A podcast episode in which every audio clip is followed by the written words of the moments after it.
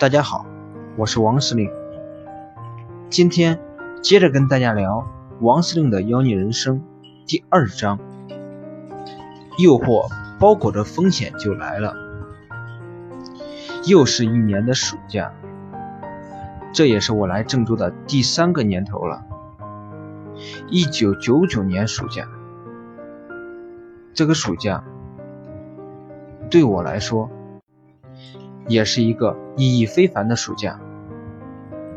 由于去年暑假见识、阅历等等的增加，我的心也开始变化了。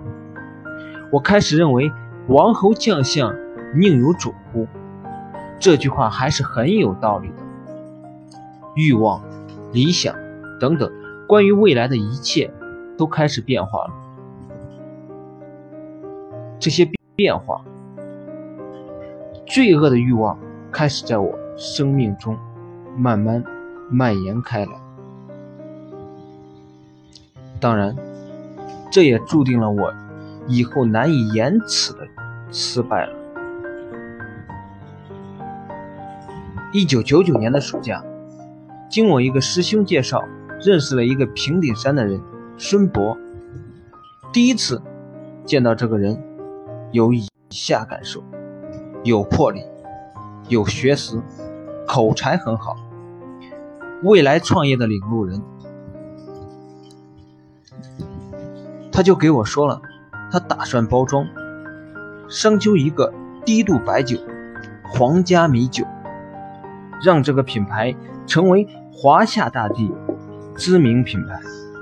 给我讲了他的策略、理念以及。具体操作方法，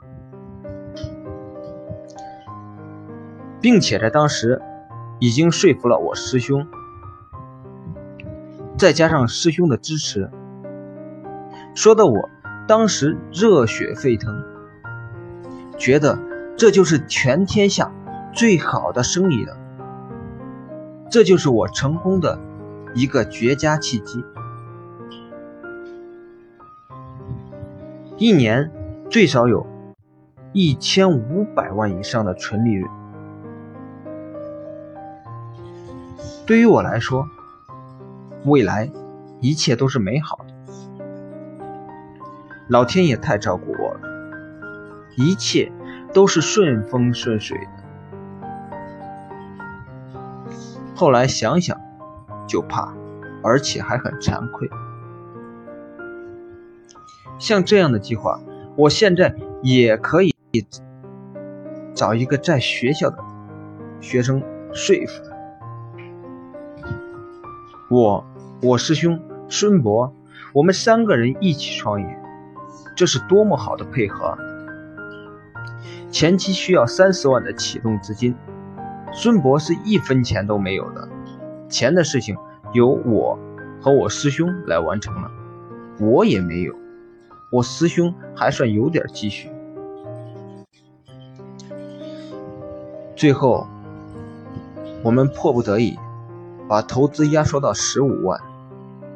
我师兄拿八万，我只能往家里要了。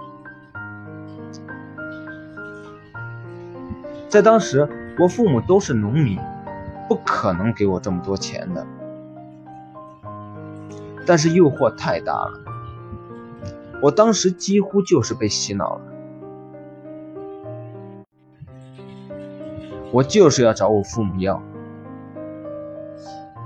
但是我在父母眼里根本就是一个脆弱的、经不起挫折的小孩毕竟当时也只有十八岁，拿这么多钱简直就是不可能的事情。我回到家里。给我家的老头说：“做大事儿就要有大的风险，不大气怎么会有大成功呢？我第一次做事情，你们就不支持？难道你们想让我后悔一生吗？再说了，你们不支持我，还有谁能支持我？虽然我从小就没有经历过什么，但是……”我已经长大了，我有思想，有头脑，已经不是小孩子。钱虽然很多，但是回报也是很大的。这是个千载难逢的好机会啊！过了这个村就没这个店儿。我一连在家待了好几天，甚至以自杀的方式威胁了父母。几天的努力换来了结果，五万。当然，这也是我父母一辈子的积蓄了，这也是我们家要盖房子的钱啊，也是一个农民的一辈子啊。钱到了。我又不敢拿了，这可是父母的一生啊！如果不成功怎么办呢？我将如何面对我的父母？他们又将如何面对周围的风凉话呢？在农村，大家都知道，风凉话是可以害死人的。但是想想，如果是赚了呢？不但改变了。自己一生的命运，还能给家人带来无尽的幸福。最终，欲望占领内心的全部。我能拿到钱，有两个很重要的原因。在过去，我家老头高考的时候，是我们县里的文科状元。但是，由于家庭成分不好，做了一辈子的农民，这对于他来说是极度不公平的，但又是他所无法改变的。所以，他对于机会的理解与其他的农民大概会有所不同的。还有一个，就是我师兄的原因。他就是我们那里的人，从毕业到跟我一起做事情，都是值得他的父母骄傲的。自力更生，从小业务员到一个分公司的经理，因为他也投资，而且又比我多，这个也是增加我父母下决心的一个。重要筹码，接下来就是等待成功了。我出过钱以后，就开始期盼着第一次的冒险与尝试能够达到和获得最初所设想的回报。等到九月一号开学了，我回到了学校。公司由我师兄和孙博他们一帮人在打理，中间我经常打电话过去，有时候会了了解一下公司的情况。但是在国庆节的前几天，我打电话过去，发现手机停机了，然后。就往当时的办公室打电话。我们当时的几个人都在办公室住，然而公司的电话也是欠费停机。当时就有一种不祥的预感，当即就坐了火车去了商丘。当时的公司在商丘。因为要做商丘那个酒厂的产品嘛，到了我们当时的办公室，已经人去楼空了，而且门上还贴着封条。天啊，这些对我来说简直就是晴天霹雳，我差点没晕晕过去。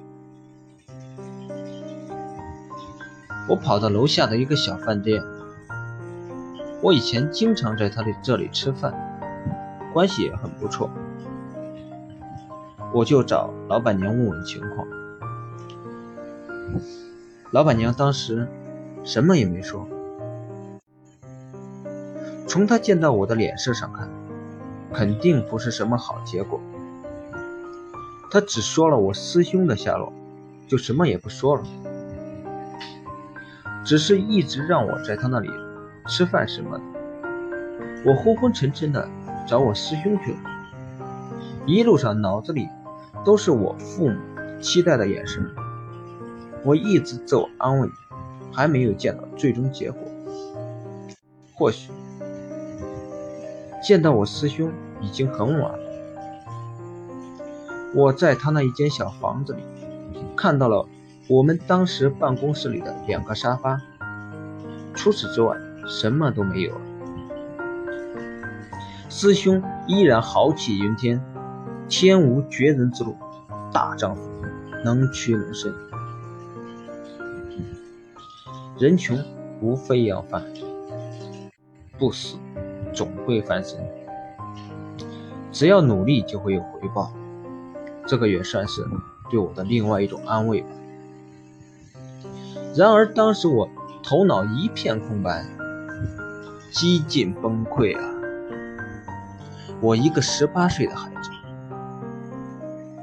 从来没有遭受过挫折。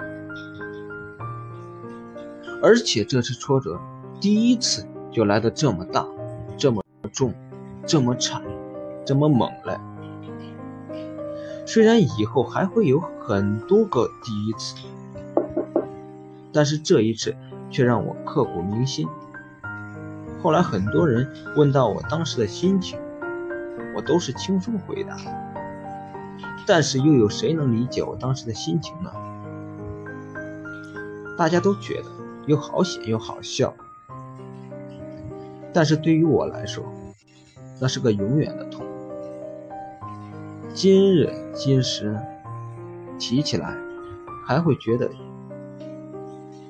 颤抖。一个十八岁的孩子，承受了他不应该承受的一切，原谅自己，一切都过去了。